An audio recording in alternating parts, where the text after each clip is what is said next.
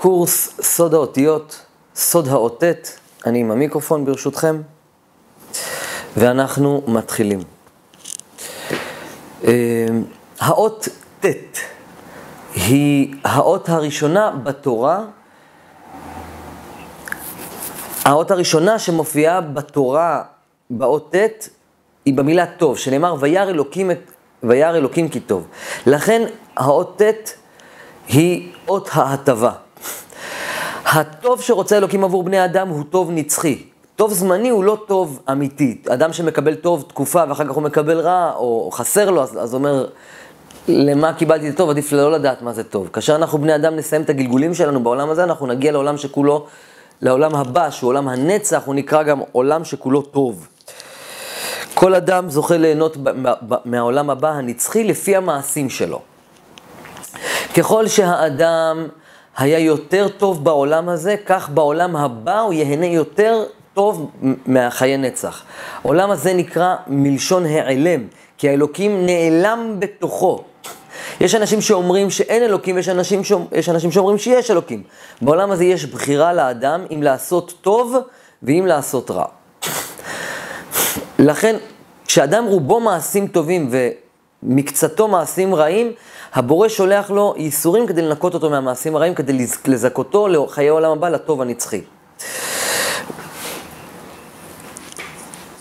העולם הבא הוא רק למי שאין בו גאווה. האלוקים בטובו רוצה להעניק לאדם טוב נצחי, שזה עולם הבא, ולכן מי שרובו צדיק, כלומר, מי שרובו מעשים טובים, ויש בו מעט, מעט מעשים רעים, וקצת גאווה, האלוקים ייסר אותו ומשפיל אותו כדי לנקות אותו לטוב נצחי, כדי שלא יהיה גאוותן, כדי שיהיה שפל רוח. לכן אתם אומרים, למה אנשים טובים סובלים? זה הסוד, סוד האות ט', ההטבה האמיתית. אדם שרובו מעשים רעים כגון שנאה, קנאה, תחרות, הוא למעשה מעיד במעשיו שהוא לא מעוניין בחיי הבא, אלא הוא רוצה טוב, הוא רוצה כאן ועכשיו, ולכן הבורא נותן לו שכר כאן, ומצליח לו בעסקים, כי מגיע לו, הוא מושך את מה שהוא רוצה. אלוקים לא שוכח שום מעשה של האדם בשום פרק זמן, ולכן הרשע טוב לו בעולם הזה, והצדיק טוב לו בעולם הבא. כאשר אדם מבצע פעולה בין טובה ובין רעה, הפעולה עולה למעלה זה, וחוזרת למעלה בתורת תגמול או עונש. לדוגמה, אדם שמדבר לשון הרע על מישהו אחר, סופו שידבר, דברו כנגדו לשון הרע, כי הוא העלה שפע לשמיים, וזה חוזר אליו בחזרה, מה שנקרא קרמה. אדם שעושה עין הרע למישהו אחר, המעשה חוזר אליו על ידי כך שהוא נהיה קנאי, בעצם העובדה שהוא קנאי זה פוגע בו, כי לקנא זה סוג של סבל. וזה סוד האות ט'. היא נראית כמו עיגול, שבסופו שהוא יורד למטה. כי המעשה עולה למעלה ויורד למטה בחזרה לאדם. אם האדם עושה מעשים טובים, הוא מקבל שפע טוב. אם האדם עושה מעשים רעים, הוא מקבל שפע רע. עונש. ולכן המילים טהרה וטומאה מתחילות באות ט', כי האדם יכול להעלות שפע של טומאה או טהרה לפי מעשיו, וזה חוזר אליו בדיוק מה שהוא עושה. הפסוק לדוגמה, מעפר באת ולעפר תשוב, גם זה סוד האות ט', כי אות, היא אות מחזורית למעשה שחוזר על עצמו. ולכן טיט, שזה סמל לאדמה, זה מבטא את החומר מאותיות ט'. אם, מה זה מעפר באת ולעפר תשוב? סוד המחזוריות, זה ט'. לכן ט' נראית כמו עיגול שלא מסתיים, אלא היא יורד למטה כדי לרמוז למי שלא זוכה לתקן, שחוזר שוב בגלגול. האות ט' דומה, אם תשימו לב, דומה לאות פ', אלא שהאות ט' היא סגורה למעלה, והאות אה, פ' בצד. כדי לה... אי אפשר לטפס למעלה אם אתה בפנים. אבל האות פ' היא אומרת, אתה יכול לצאת מהצד. לכן פ' זה אות הפתיחות. החוק שימור האנרגיה מלמד אותנו שאין שום חומר ושום אנרגיה הולכים לאיבוד, אלא החומר רק משנה צורה. תלמדו קצת פיזיקה, ואתם uh, תכירו את זה. זה גם סוד האותת שרומז על הגלגולים שאדם מת, הוא לא מת, הוא לא נעלם, הוא יחזור בגלגול, והוא לא הולך לאיבוד. לכן האותת היא נסגרת וחוזרת חזרה כלפי מטה. ואם אדם נפטר, אז הוא לא נעלם, הוא פשוט עולה לעולם הבא, אם הוא זוכה לתקן את עצמו בטהרה אה, בטית. הנחש ביהדות הוא סמל לשטן, ליצר הרע, למלאך המוות. הוא זה שגרם לחטא הראשון של אדם וחווה, לרמוז לך שאדם שחוזר בגלגול, אם הוא חוטא, לרמ... לרמוז לך שהאם אדם חוטא, חוזר בגלגול. זה הנחש שנראה, זה נראה כמו נחש שחוזר על עצמו. וזה מה שעושה הנחש, שמי שחוטא, חוזר בגלגול.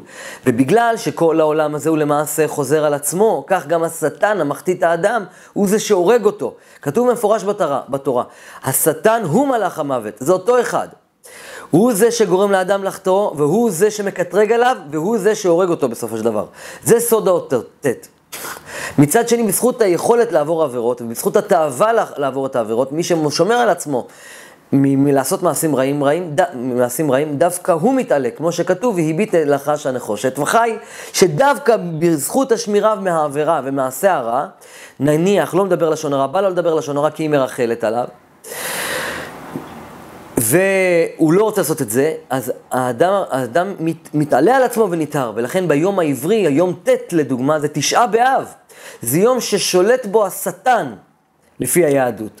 מצד שני, המשיח אמור להיוולד ביום הזה. נחש, גימטריה, משיח. כי תמיד בכל מקום כנגד הטומאה יש טהרה. וזה כוח האות ט', מצד אחד טומאה, מצד שני טהרה. אם נופלים בעבירה, הרי זו טומאה וייסורים וחזרה בגלגול. מצד שני, אם עומדים בפיתוי, זוכים לטהרה ולהתעלות לעולם הבא, העולם הנצחי. ט' בגימטריה כמו צדיק, תשע מול תשעים, כי מי שעושה מעשה, מעשים טובים נקרא צדיק. הספרה תשע היא גם האות האחרונה במספרים היחידים. כי אחריה מגיע מספר העשר, שהוא למעשה גלגל שחוזר על עצמו. כי עוד פעם א' בגימטריה קטנה. המעשה עולה למעלה וחוזר למטה כמו גלגל, ולכן האות ט' מייצגת את התשע, שהיא האות האחרונה. שהוא רמז לעולם לחזור בגלגול, או עולם הבא. אם אדם סיים את מעשיו והוא נקי וטהור, אז הוא מגיע להיות, שזו אות הרוחנית. או שהוא חוזר לאלף עוד פעם, לגלגול עוד פעם.